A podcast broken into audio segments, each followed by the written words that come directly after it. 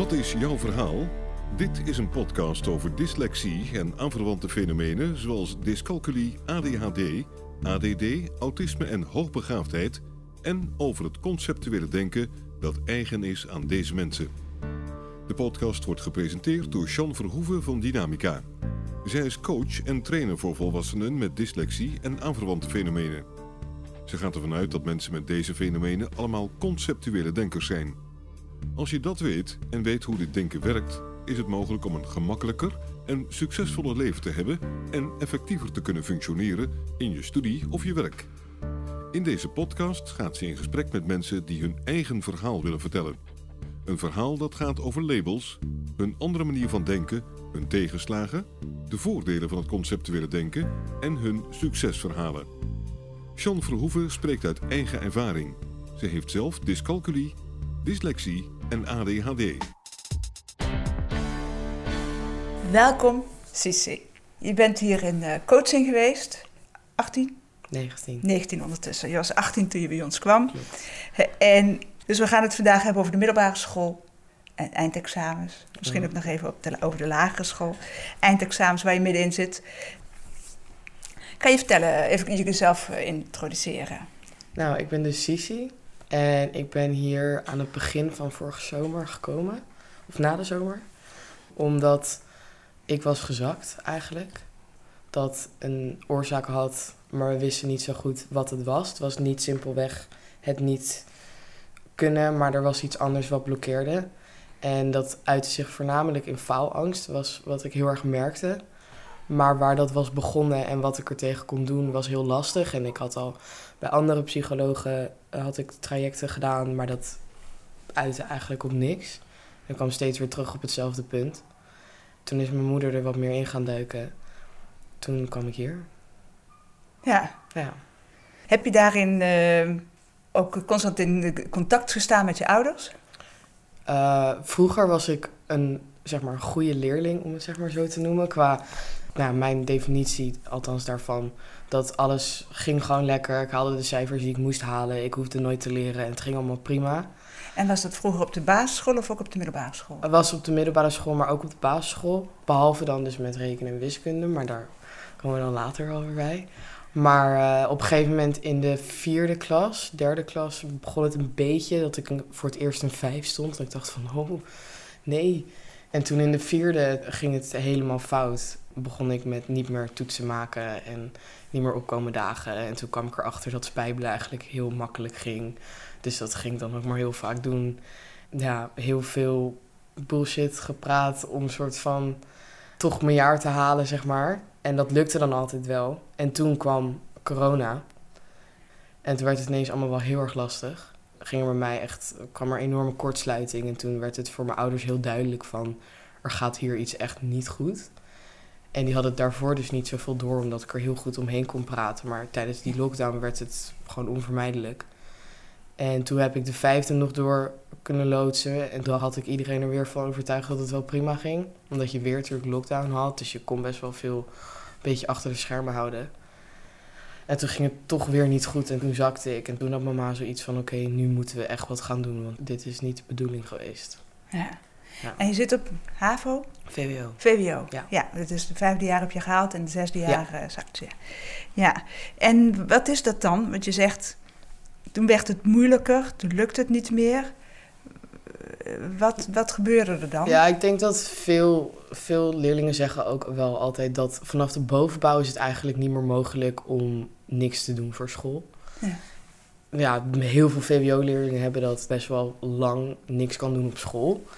En dan op een gegeven moment dan moet je iets gaan doen, maar heb je eigenlijk nooit geleerd hoe dat moest.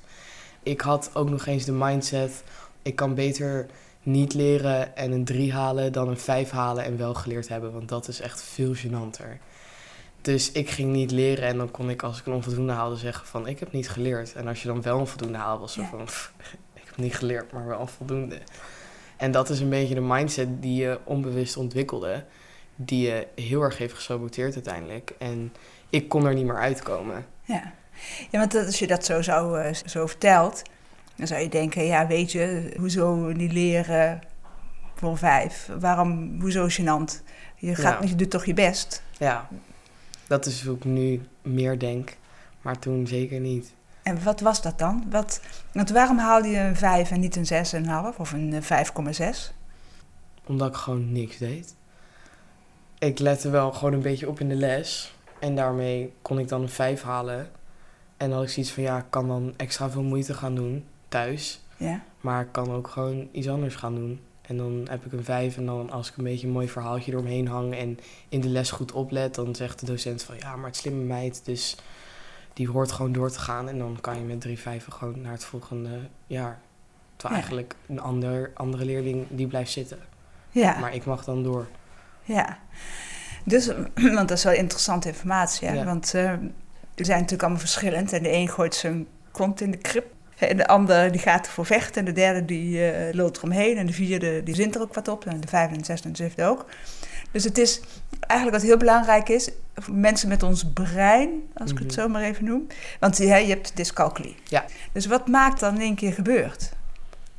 Toen ik 15, 16 was, raakte ik gewoon zelf gewoon in een slechte plek. Dus dan verlies je natuurlijk sowieso motivatie voor de dingen die er omheen zitten. En zo voelt school ook. En daarbij kwam dat die faalangst een stuk prominenter werd in die periode. Waardoor ik dus niet durfde een slecht cijfer te halen, maar wel mijn best gedaan te hebben. Dan voelde ik mij dommer dan als ik een 3 haalde, zeg maar. Ja. Als ik een 5 haalde waar ik mijn best voor had gedaan.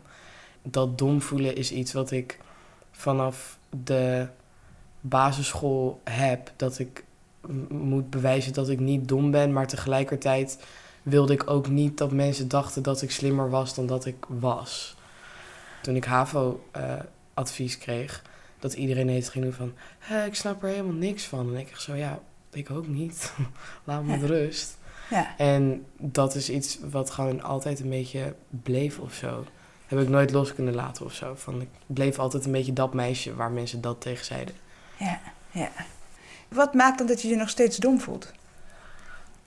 Ah. Ik, eh, want ik zat op de basisschool en ik scoorde op alles zeg maar eh, hoog. En alleen met rekenen scoorde ik lager dan gemiddeld. Wat helemaal niet erg is. Alleen als op school gezegd wordt dat je daardoor al vanaf groep 6 dingen niet mag. Omdat je rekenen niet op het niveau is waar het zou moeten zijn op die leeftijd. eh, dan ga je dus geloven ook dat je er niet goed in bent. Dan ga je heel erg alleen nog maar focussen op dat ene wat niet op het niveau is van de rest. En hoe kan ik dat daar krijgen terwijl dat gaat niet lukken, want je bent goed in het ene en slecht in het ander of minder goed. Dat gebeurde met mij en ik kon alleen nog maar denken aan op de basisschool dan rekenen en op de middelbare school wiskunde, omdat ik alleen maar had van dit is de reden waarom ik dingen niet mag doen. Omdat ik hier niet goed genoeg voor ben en hier ben ik in dit opzicht ben ik te dom. Ja. En wat mocht je dan niet doen? Nou ja, op, je had altijd van die extra uitdagingsgroepen Ja. op de basisschool. En er is gewoon letterlijk tegen mij gezegd groep 6. En daar heeft, dat heeft mij echt... Terwijl het is een hele kleine opmerking, maar die is mij heel lang Ja. bijgebleven. Die heeft toen tegen mij gezegd van... Ja, je zou... Dat heette dan de kangeroegroep. Je, mag, je zou in de kangeroegroep mogen, maar je bent niet goed genoeg in rekenen. En daardoor mag je er niet bij. Ja. En ze bedoelden het op een troostende manier. Van we zien wel dat je andere dingen goed kan. Alleen we denken dat het daardoor niet bij jou gaat passen. Of je voldoet niet aan de criteria. Ja. Maar dat was voor mij eigenlijk alleen maar het enige wat ik hoorde was... je bent net niet goed genoeg. ja. En dat betekent ook dat je niet de uitdaging krijgt op allerlei andere vakken. Nee, klopt. Ik Ja. me helemaal dood op de basisschool. Ja. Ja. ja. Dus in plaats van dat dat gezien is dat je je dood verveelde, Ja. werd het nog eens extra aangedikt omdat je niet Ja. die extra dingen mocht. Ja, wat ik dan ging doen was dan... eh, Want we hadden eh, drie mensen met dyslexie in de klas. En die ging ik dan begeleiden tijdens de les. Ik ging hun helpen met... Want ik was dan altijd heel vroeg klaar met mijn toetsen. En dan als ik klaar was met mijn toets, dan ging ik dan met die andere leerling op de gang zitten. En dan ging ik met hun zeg maar hun toets voorlezen en zo. En dan ging ik op die manier maar mijn dag een beetje vullen. Ja. En helpen met dictées en samen oefenen en zo. Omdat ik hoefde Ja. het niet, maar ik moest wel op school zitten. Ja. Dus ging ik het op die manier invullen. Ja. ja, dat spreekt wel een hele hoop eh, ehm, doorzettingsvermogen uit, maar ook overredingskracht hè, van jezelf. Ja, gewoon een beetje anderen helpen. Ja, oké. Maar je gaat wel je eigen.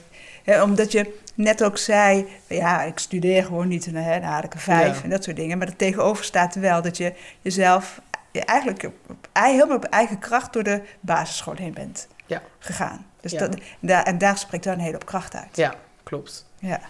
De basisschool was, zeg maar, werd er van... Je had zeg maar, de indeling was altijd één ster, twee ster, drie ster. En dan één ster was, zeg maar, het minst. En dan drie ster was je heel goed in rekenen. En ik zat gewoon in een twee ster groep, dus dat was niet eens zo erg. Ja. Maar omdat er dus tegen mij gezegd werd dat ik bij drie sterren moest zitten, omdat de rest allemaal zeg maar daar was, werd er dus heel veel druk gezet op rekenen. En toen ben ik dus op groep 7 ben ik op bijles gegaan voor rekenen. Terwijl ik was in principe wel oké op niveau. Ik was alleen gewoon het niet gewend, omdat de rest allemaal veel makkelijker ging. En toen ging ik dus op bijles voor rekenen. En toen zei die vrouw tegen mij van ja, het heeft niet zoveel zin voor jou om bijles te nemen. Want je snapt het allemaal, alleen je doet het gewoon op een hele andere manier. En nou ja, achteraf, dat is dus die dyscalculie. Dat ze zei van, je neemt een enorme omweg, maar je komt er uiteindelijk wel. Ja. En ik heb je niet zo heel veel te vertellen, want als we het samen doen, dan kan, doe je het allemaal zelf. Ik doe niks. Ja. En dat was dan weer iets heel confusings, omdat ik op school hoorde dat rekenen niet goed genoeg was. Ja. Maar als ik dan probeerde om daar iets aan te doen, hoorde ik nee, je bent wel goed genoeg. Ja. Waardoor ik gewoon totaal niet meer wist wat ik ermee aan moest eigenlijk. Ja. Dus dat, dus, ja, dat was het enige wat ik op de basisschool aan extra bijspijker dingetjes heb gedaan. Maar dat Ja. heeft maar één maand geduurd of zo. ja. Ja. Nou, wel mooi dat zo iemand dan zegt ook hè, dat je niks te bieden hebt, zodat Ja. je niet eh, nog maanden, maanden. Nee. Ja. Hoe, hoe zit het nou met die faalangst? Wat is dat? Hoe, wat gebeurt er in je hoofd? Wat... Eh, mijn eerste paniekaanval was in groep 7 tijdens een rekentoets. Ja. En wat ik dan deed, hoe ze er toen uitzagen op die leeftijd, was dat ik dan aan het rekenen was. En dan werd het me te veel. Ging naar wc en dan ging ik daar een kwartier lang huilen. En dan ging ik terug en dan ging ik mijn toets proberen af te maken. En toen mijn ma daarachter kwam, toen had ze zo'n gum voor me gekocht. Waarop stond van, je mag fouten maken. En dan moest ik die op mijn bureau leggen en dan moest ik daar naar kijken als ik dan weer stress kreeg. Maar ja, dat kan je dan heel makkelijk negeren, omdat ik voor rekenen dus... soort van in mijn hoofd, hoe ik het heb onthouden, was dat ik echt super, super slecht was in rekenen. Maar dat viel heel erg mee. Ik was voldoende. Ik zat iets onder voldoende, zeg maar. Gewoon aan en de onderkant daarvan. Maar dat was helemaal prima. Alleen in mijn hoofd werd het echt gemaakt alsof ik echt dramatisch slecht was. En dat heb ik meegenomen naar de middelbare school. Op de middelbare school in de brugklas ging wiskunde eigenlijk best wel goed. En ik weet nog dat ik toen een 8 had voor mijn eerste SO. En dat ik echt zat van, "Ah, wat? Oh mijn god. Nou, ja, uiteindelijk wordt het natuurlijk wel wat moeilijker. En toen vanaf de derde eh, kreeg ik er echt weer moeite mee. Omdat je toen veel meer met die eh grades en, en echt, zeg maar, echt het rekenwerk kreeg. Want form- formules oplossen, dat lukte me altijd nog wel. Ja, ja. Maar als ik echt moest gaan rekenen, dan, dan, dan ging het dicht.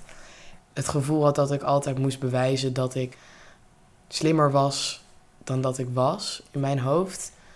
Durfde ik nooit, voor mijn gevoel, domme vragen stellen bij wiskunde. En kwam ik er dus nooit uit. Wat mijn ding ook was, was dat ik de huiswerkopgave lukte me altijd wel. Eh, in mijn eentje, zeg maar, moest doen op een, op een toets. Daar ging het fout. En daardoor werd het heel lastig voor mij om, om uitleg te vragen aan een docent. Omdat ik begreep het wel, maar het lukte me niet.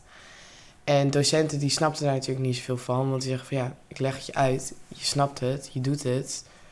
Maar een kwartier later vraag ik het aan je en je weet het ineens niet meer. Ja.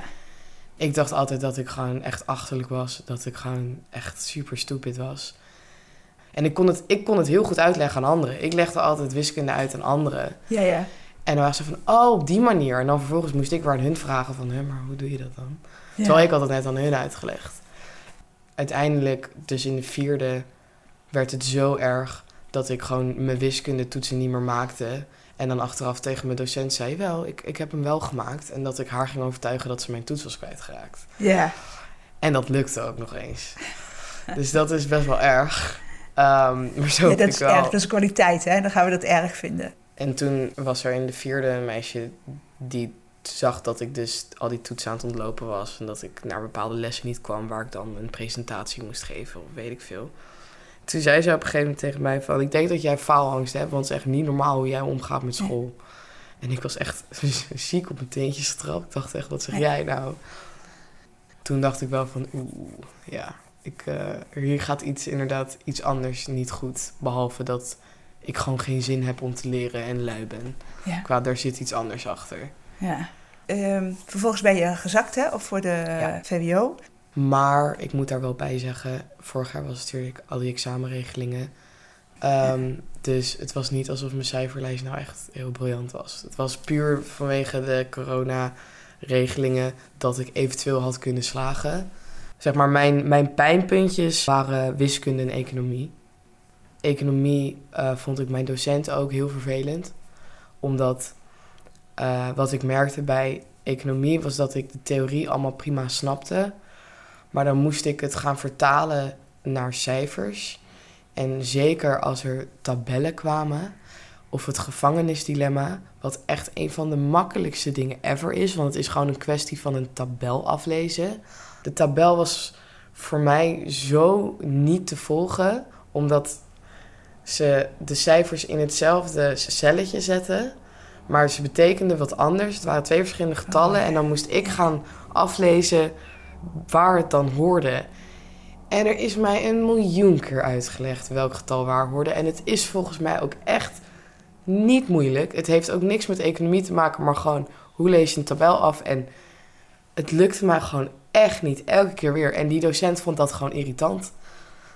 Die had gewoon zoiets van, ja, ik vind het echt zo... Die, had, die dacht volgens mij echt van, ik vind het zo dom dat je dit begrijpt. Ik ga het niet eens uitleggen. Dat was heel naar. Maar je, je kan het gewoon niet plaatsen. Ik kan het gewoon niet plaatsen. Ik, ik kan het niet visualiseren of zo. En dan probeerde ik het met kleurtjes, maar dan had ik weer het verkeerde gekleurd. Oh ja. En dan moest ik weer opnieuw beginnen, maar dan had ik maar één tabel en oh, chaos. En dan raakte ik helemaal uit mijn ding en dan Ja. ging het allemaal niet goed meer. Ja. Maar eh, economie was dus echt een van die pijnpuntjes. Dat is dus uiteindelijk heb ik ook echt een 3 gehaald voor dat examen. Het ging helemaal nergens over. En wiskunde heb ik uiteindelijk afgerond met een 5. Gedoe rond wiskunde, economie en dat harde werken, wat steeds Mhm. niet lukt. Wat heeft dat voor impact gehad voor de rest van de vakken? Ik had totaal geen motivatie voor de andere vakken. Omdat als ik aan het leren was voor geschiedenis, een vak waar ik misschien twee dagen echt even mijn best voor moet doen om een 7 te halen. Als ik daar dan mee bezig was, had ik alleen maar mijn achterhoofd van. Maar je moet nog gaan wiskunde, want wiskunde is waar je niet goed in bent. Dus je moet, je moet dit nog doen, je moet dit nog doen. En dan kon ik dus eigenlijk niet leren voor andere vakken, omdat in mijn achterhoofd ik alleen maar had van, maar voor economie sta je vier, daar moet je hogere punt voor halen. Ja. En uiteindelijk ben ik dus soort van gezakt op geschiedenis. Ja, Terwijl ik stond altijd voldoende voor geschiedenis. Ja. En toen heb ik dus gewoon die examens heb ik toen vier gehaald. Bij ook de herkansing. Dan sta je ineens dus een 5,4. ja, Dat komt omdat ik gewoon... In mijn hoofd was er gewoon geen space Ja. om te leren voor vakken die me wel goed afgingen. Omdat er dingen waren waar ik niet goed in was. En daar moest al mijn aandacht naartoe gaan. Ja. Wat heb je gedaan na je eindexamen? Ehm, en toen was die zomer heel heftig. En mijn ma, die, die snapte het gewoon niet. Die was echt zo van, hoe heeft dit kunnen gebeuren? Van, wat is hier fout gegaan? Want ja, ze heeft het ook gewoon echt niet goed gedaan. Ze is niet eens in de buurt gekomen eigenlijk. En aan het werk. En toen kreeg ik een discussie met een collega... eh, hoe ik cijfers uitsprak. En ik zei 251. Want als iemand tegen mij 251 zegt... dan moet ik heel lang nadenken... wat de volgorde van die getallen is. Dus ik vertelde aan tafel over dat gesprek en dat ik geïrriteerd was dat hij gewoon niet 251 kon begrijpen en dat ik me dan weer moest aanpassen, terwijl dat snapte ik gewoon allemaal niet en weet ik het allemaal. En toen zei mijn ma zo tegen mij van, hè, jij, de volgorde hoor jij niet? Dus ik zo, nee. Nou, mijn ma die gaat dan gelijk googlen en die gaat van alles uitzoeken. Die kwam toen uit bij dyscalculie en die dacht echt zoiets van, oh mijn god, dit is wat er fout is gegaan. Hier zit het. Ze kende dit al van, van mijn vader, want die heeft dyslexie en die is hier dan ook weer daarvoor geweest. Ben ik hier begonnen, vielen er ineens heel veel ehm, ja, puzzelstukjes op hun plek. Ehm, na mijn examen ben ik FAVO gaan doen. Dus dat is wat ik nu aan het doen ben. Volwassen onderwijs. En dan hoef je alleen maar de vakken te doen die je niet gehaald hebt. In plaats van dat je je hele examenjaar opnieuw doet. Uh, daarbij gekozen om een paar vakken om te wisselen. Dus ik heb economie en aardrijkskunde omgeruild voor maatschappijwetenschap en filosofie. En dan moest ik dus nog geschiedenis opnieuw doen. En ik zou dus wiskunde ook nog opnieuw gaan doen. Alleen ik stond een 5 voor wiskunde. En toen zei op een gegeven moment een van die begeleiders zei tegen mij van... Maar je hebt een 5 voor wiskunde, toch? Dus ik zo, ja. Zij is van, die kan je dan toch gewoon laten staan en dan dit jaar geen wiskunde doen. En gewoon dat cijfer van vorig jaar houden op je cijferlijst. Dan heb je gewoon een 5 als je dat niet erg vindt. Eén onvoldoende, wat maakt dat nou uit? En toen was ik zo van, oh, oké. Ik kan gewoon geen, ik hoef geen wiskunde te doen dit jaar. Er is zo'n enorme last van mijn schouder gevallen. Ehm, toen ik dat niet meer hoefde, dat al die andere vakken gaan nu allemaal super easy. Ik hoef niet super veel te doen, maar ik doe, ik doe wel wat, meer dan ik ooit deed. Het is niet mega veel, maar het is meer dan normaal. En ik hou gewoon voldoende, dus het gaat allemaal prima. Af en toe een onvoldoende, maar dat mag ook. En ik voel mezelf ook veel en veel beter. En sinds ik... Er is sowieso een switch bij mij omgegaan rond januari. En een van die dingen was dus wel dat ik vanaf januari geen wiskunde meer had. Ja. En het is heel bizar. Ik kan het, ja, kan het ook niet zo goed uitleggen of zo. Ja, doe toch even nog een poging. Want ik, uh, wat deed die wiskunde in je hoofd? Wat... Wiskunde was voor mij een soort constant reminder van... je bent niet goed genoeg. Dat is er gewoon omdat dat zo jong begonnen is. En dan hoorde ik wel van je hebt dyscalculie, maar tegelijkertijd kon niemand er eigenlijk wat mee. Van, oh ja, het werkt bij jou anders. Ja, ik weet niet hoe ik je dan verder moet helpen, maar het is prima als je dan wat langer doet over een hoofdrekensommetje, weet je wel. Ja. Maar meer dan dat kreeg ik er niet uit. Het is niet alsof mijn wiskundedocent zei van, oh, oh, dan ga ik even het op deze manier met jou doorspreken. En dat is een beetje de hoop die ik wel had toen ik de diagnose kreeg. Gebeurde dat niet? Nee, ik, ik ben toch wel gewoon een beetje dom. Dat is, was zo naar en dat is zo'n inbreuk van je zelfvertrouwen of zo. Kon dus ook niet op andere dingen focussen dan alleen op wiskunde. Alleen maar mijn achterhoofd had van je bent nog steeds niet op het niveau waar je moet zijn voor wiskunde. Dus hoezo ben je nu bezig met een 7 halen als je moet strijden voor een 5? Kan je nog omschrijven wat paniek, hoe dat eruit ziet? Um, bij mij vertaalde dat. Het begint bij gedachtes. En bij mij waren het altijd. Je kan dit niet, want je hebt dit en dat niet gedaan. En ja, het gaat, dit gaat jou nooit lukken. Ja. Ik heb toen één keer gehad, eh, vlak voor een SE, dat het zo erg werd. Toen ging ik nog even de samenvatting doornemen kreeg ik dat stemmetje met... Je weet helemaal niet wat hier staat. Je weet het alleen maar omdat je het aan het lezen bent, maar niet omdat je het zelf ook weet. En je gaat dit allemaal vergeten zijn zodra je de deur uitloopt. Wat ben je nu aan het doen? Um, krijg ik een heel benauwd gevoel op mijn borst. Die heel zwaar drukt, waardoor ik niet meer goed kan ademhalen. Denk ik van, ik kan niet meer ademhalen. Ga je daarbij huilen en dat helpt ook niet bij de ademhaling. En dat werd toen zo erg dat ik, ik weet niet meer hoe, maar ik heb mezelf, want mijn ma die had een kantoor op de zolder. Ik heb mezelf naar zolder gesleept. Ik klop aan en mijn ma zit midden in een meeting en die kijkt mij aan en ik echt... En toen heb ik een half uur op de grond moeten liggen met mijn ma. Ademhaling oefeningen doen, dat je weer terug naar je buik gaat of whatever. En dat je je ademhaling weer verlengt. Maar je bent dan zo van het pad daarna, omdat je hebt je bent zo eh, de weg kwijt en je hebt geen idee waar je bent eigenlijk en hoe laat het is. En, en dat is zo'n akelig gevoel. En nu kan ik ze herkennen. Nu voel ik de druk die ik krijg op mijn borst. Denk ik van, oké, ik voel hem aankomen. Ik moet even een break nemen. Ik moet even hier wrijven op mijn borstbeen. En ik moet even naar buiten en even de prikkels uit mijn hoofd halen. Ik heb, ik heb ze nog steeds wel eens, maar ze worden dan echt door hele random dingen getriggerd. Het is niet meer per se gericht op een wiskunde, die dat dus heel erg triggerde. Maar ik heb ze af en toe nog wel. Maar ik voel ze nu aankomen en dat heeft me al heel erg geholpen, omdat dan kom je niet meer op dat punt waarin je denkt dat de wereld vergaat en je nooit meer eruit komt. Want die is, het, die is het verschrikkelijkst. Ja. En wat heeft je geholpen? Wat heeft je werkelijk geholpen?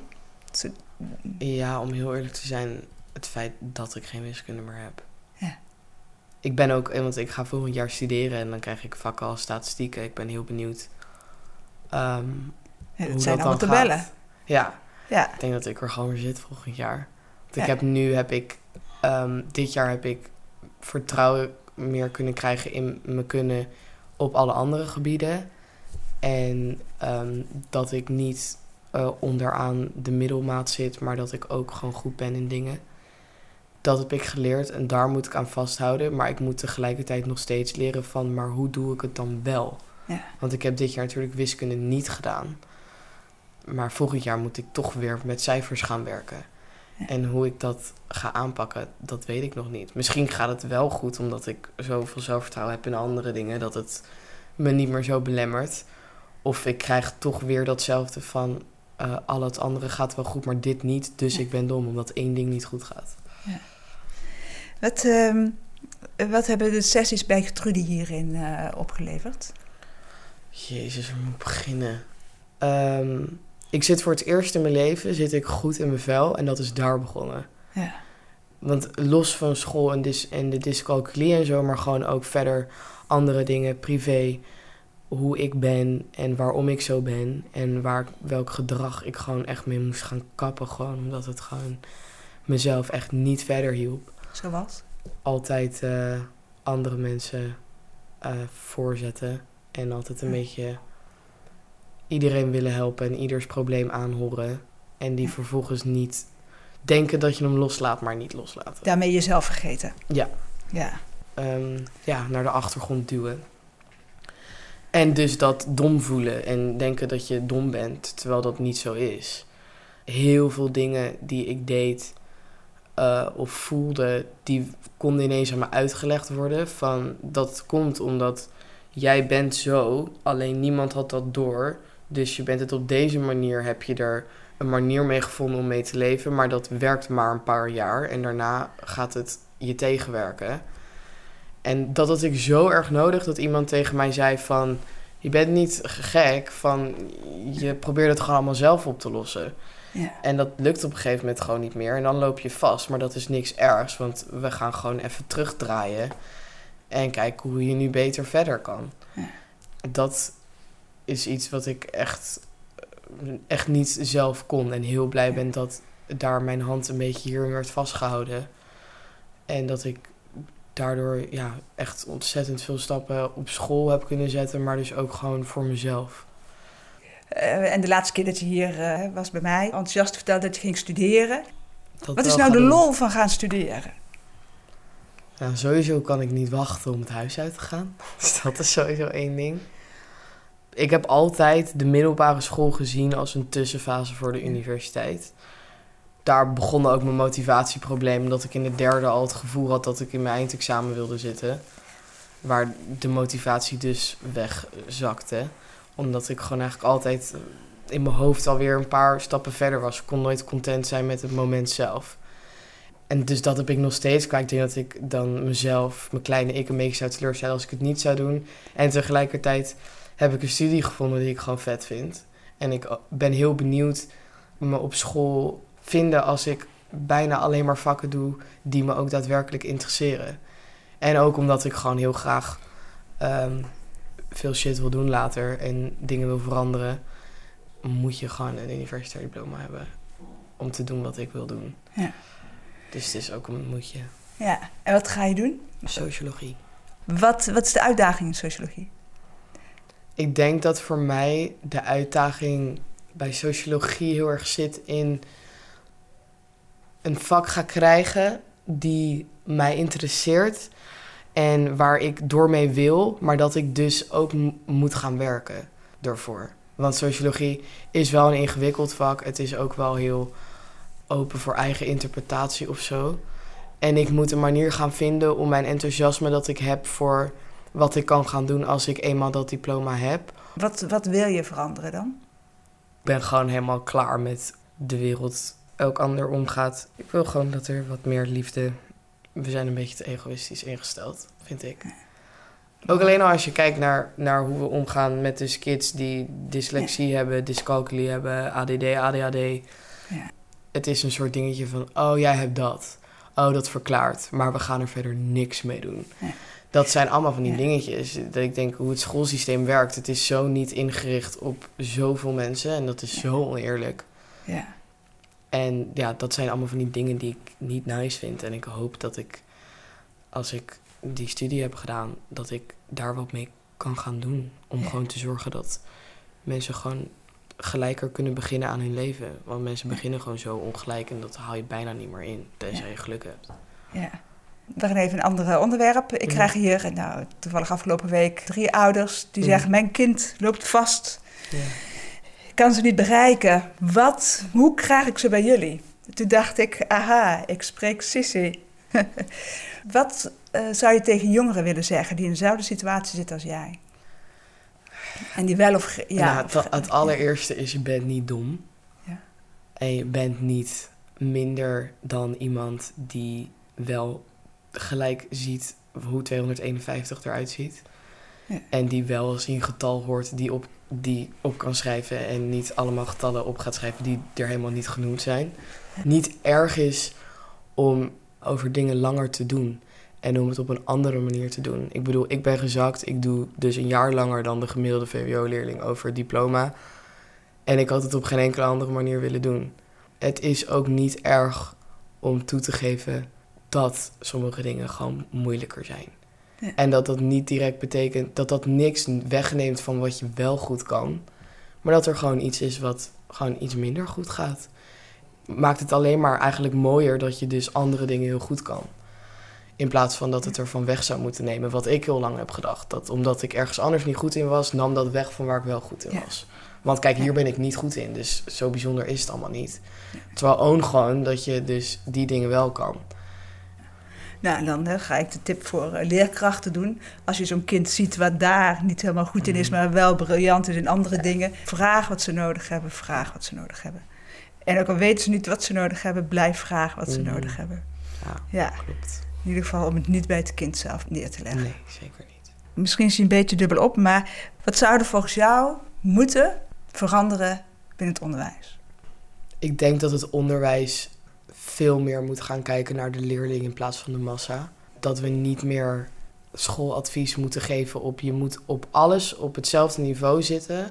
En als er dus één dingetje is wat minder is, keldert gelijk de rest ook. Want dat is een mindset die je dus meegeeft aan leerlingen. Dat als je dus één ding niet goed kan, dat dat dus wegneemt van wat je wel kan.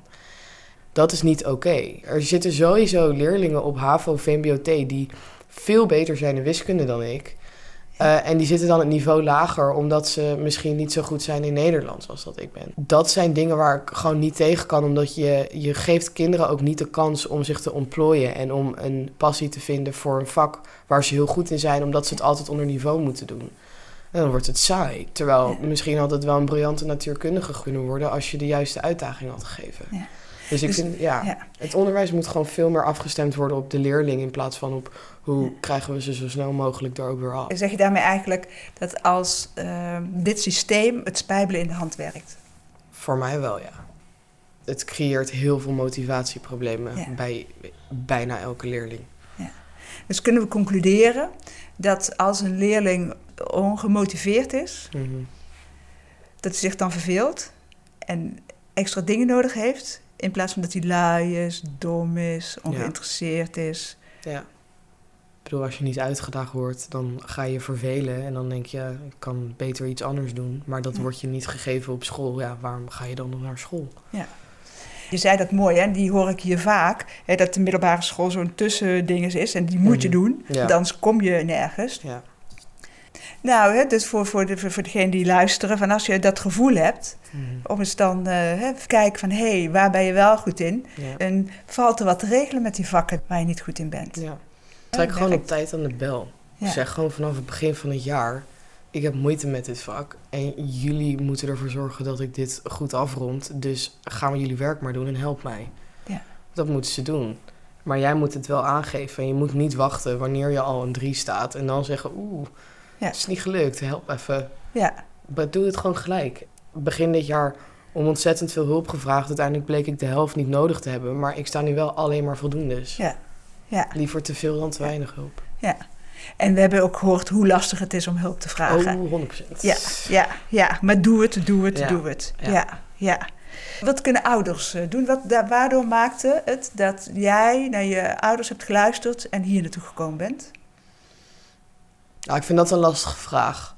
Ja, daarom stel ik hem ook. Ja, mijn eh, ma heeft ook wel een tijdje een schuldgevoel gehad tegenover mij. Van ik had dit op veel jongere leeftijd kunnen weten, maar ik heb me daar op dat moment gewoon niet mee bezig gehouden. Ik zag het niet. Ik voel me daar verantwoordelijk voor. Waar omgekeerd ik zei van, maar als je kind goed presteert, waarom zou je er allemaal testen laten doen omdat er misschien iets mis is? En er is ook niks mis, het is gewoon anders. Het is heel lastig om open kaart te spelen tegen je ouders over school Ja, en dat het niet Ja. goed gaat. ja, Zeker als je het gevoel hebt dat je ouders eh, denken dat het allemaal goed gaat, omdat jij bent zo slim en jij fixt het al vanaf dat je zo klein bent, fix jij het allemaal al. Het zou heel raar zijn als jij ineens moeite zou hebben met school en paniekaanvallen zou krijgen van wiskunde, want dat ben jij helemaal niet. En dat is heel lastig. Maar op een gegeven moment, ja, ik, bij mij werd het gewoon zo erg dat ik kon het niet meer verbergen. Die paniekaanvallen werden zo aanwezig en dat mijn moeder ook echt en mijn pa gewoon echt waren van, we- zijn onze dochter gewoon echt kwijt. Ja. Die zit hier niet meer. Daardoor moest ik eh, aan ze vertellen wat er allemaal gebeurde en dat het op school niet goed ging. Het is nog steeds lastig. Ik raak nog steeds geïrriteerd als ze naar school vragen, omdat ik, omdat ik denk van, jullie gaan er weer vanuit dat het niet goed gaat ja, omdat zij zijn ook een beetje lichtelijk getraumatiseerd hoe het allemaal is gegaan. ja, En het is heel lastig om die balans te vinden van ouders naar kinderen. Van wanneer bemoei ik me te veel met school, wanneer bemoei ik me Ja. te weinig. Mijn ouders hebben het gevoel gehad dat ze zich te weinig hebben bemoeid, waardoor het allemaal geklapt is. En ze hadden eerder moeten kunnen ingrijpen als ze meer aandacht hadden gegeven. Ja. En tegelijkertijd gingen ze op een gegeven moment te veel ingrijpen, waardoor ik het idee had dat ik dus heel dom was. Ja. Dus die balans is heel erg lastig, maar je moet voor jezelf proberen om die grens te vinden van wanneer geef ik de grens aan omdat ik gewoon niet durf toe te geven dat het niet goed gaat en wanneer geef ik die grens omdat ik lekker bezig ben en, het, en ik het lekker op mijn manier aan het doen ben. En daar moet je ook gewoon heel eerlijk zijn tegen jezelf. Van wanneer word ik geïrriteerd omdat ik eigenlijk een 4 heb gehaald, maar het durf niet te zeggen. ja, Of ben ik geïrriteerd omdat ik denk van... ik sta een 7 en jullie gaan ervan uit dat ik een 5 heb gehaald, weet je wel. Ja. Dat zijn twee verschillende dingen. Dat is een hele lastige. Hoe ga je ermee om als ouders en kids? Ja. Dat vind ik een... Ja. Had je al verteld eh, hoe je nu voor je examen staat? En hoe het nu gaat met je, überhaupt met je examen? Het gaat goed. Ik sta 2, 6, 7 en een 8. Ja, En die wil ik graag vasthouden. Maar als ik uiteindelijk alleen maar eindig met zessen, vind ik het ook helemaal prima. Ik wil gewoon nu dat diplomaatje hebben. Gewoon doorgaan. Ja. Volgende hoofdstuk beginnen. ja. Is het een aanrader om, hè, buiten dat je hem nooit eh, meer wil zien, die FAVO, is het wel een aanrader om daar naartoe te gaan na dat je gezakt bent? Ja, zeker. Als ik nog een jaar op de middelbare school had gezeten, was ik echt niet eh, eh, zo goed gegaan. 100% niet. Ja. Op de FAVO kon ik het ten eerste andere vakken kiezen die ik niet op de middelbare school kon kiezen. Ik hoefde dus niet alles te doen, want als ik had moeten doen wat ik al gehaald had, dan was ik al helemaal gedemotiveerd geraakt. Ik ben uiteindelijk niet meer naar school gegaan, dus ik heb alles uiteindelijk op eigen houtje gedaan. Maar vanuit de FAVO krijg je wel die vrijheid ja, om die ruimte te nemen, zolang ze maar zien dat Ja. je cijfers er niet onder lijden. Ja, En ik denk dat dat voor mij wel heel fijn was, dat ik ook de verantwoordelijkheid kreeg van... oké, als jij zegt ik kom niet naar de lessen, oké, kom dan maar niet. Maar dan willen we ook zien dat je wel gewoon voldoendes haalt. ja, En dan ben je zo van, oké, nou is goed, dan ga ik laten zien dat ik voldoendes ga halen, jongens. Ik kan het allemaal zelf wel. ja, En dat heeft voor mij uiteindelijk goed uitgepakt. Maar dat is ook wel iets wat je aan moet kunnen. Want het kan natuurlijk ook heel verleidelijk zijn als je weet dat je dus niet eens hoeft te spijbelen. Je moet daar wel mee om kunnen gaan dat je dan dus niet je daarin verliest. Want sommige mensen hebben ook wel iets meer ritme nodig. Van dat er wel Ja. wordt gezegd van je bent zo laat hier ja, en zo laat ben je weer thuis. Ja. En anders moet je om acht uur melden. De een heeft dat nodig, de ander niet. En zeg je daarmee ook dat je daar iets meer gezien wordt als leerling? Ik had altijd op mijn middelbare school had ik altijd hele goede relaties met mijn docenten. Ja. Ik werd daar wel gezien als individu, maar op de FAVO eh, wisten ze beter te handelen naar... oké, dit is jouw probleem, hoe lossen we dit op? En oké, dit is jouw oplossing, prima, doe maar. Ja. En dat is wel iets wat ik op mijn middelbare school een stuk lastiger was. Ja, nou, ik vond het wel een mooie, en die is nog wel leuk om even te herhalen. Dus, de, de middelbare school is echt een, tussen, een tussending, daar Ja. moet je erheen. Ja. Of het nou weer leuk is of niet. Mhm. En zorg dat je op je vervolgstudie terechtkomt. En of dat nou universiteit is, Ja. of HBO of MBO of wat dan ook. Zorg dat je daar eh, terechtkomt, zodat jij je kwaliteit in kan zetten. Uiteindelijk ga je vinden wat je leuk vindt. Ja, Je moet gewoon Ja. even die paar jaar even doorpakken. en weet dat het niet aan jezelf ligt. En weet dat je wel een verantwoordelijkheid hebt, maar dat het niet aan jou ligt. Dankjewel, Sissy. Graag gedaan. Wil je reageren op deze podcast of heb je vragen? Stuur dan een mail naar podcast.dynamica.nl. De reacties zullen worden meegenomen in volgende podcasts. John Verhoeven geeft coaching, workshops en trainingen. Wil je meer informatie? Kijk dan op www.werkendyslexie.nl of www.geniaaloprechts.nl of bel 020 639 1099 020 639 1099. Jean Verhoeven heeft twee boeken geschreven over dyslexie: Slimmer dan je baas en Dyslexie, Stoornis of Intelligentie. Deze boeken zijn te koop in elke boekhandel. Stuur de podcast door naar iedereen waarvan je vindt dat ze meer zouden moeten weten over dyslexie, ADHD, ADD, dyslexie, dyscalculie, autisme en hoogbegaafdheid en het conceptuele denken. Deze podcast is gemaakt in samenwerking met Marcel de Hoog van Storytelling Media. Hij verzorgt de technische, redactionele en morele ondersteuning. Tot de volgende aflevering.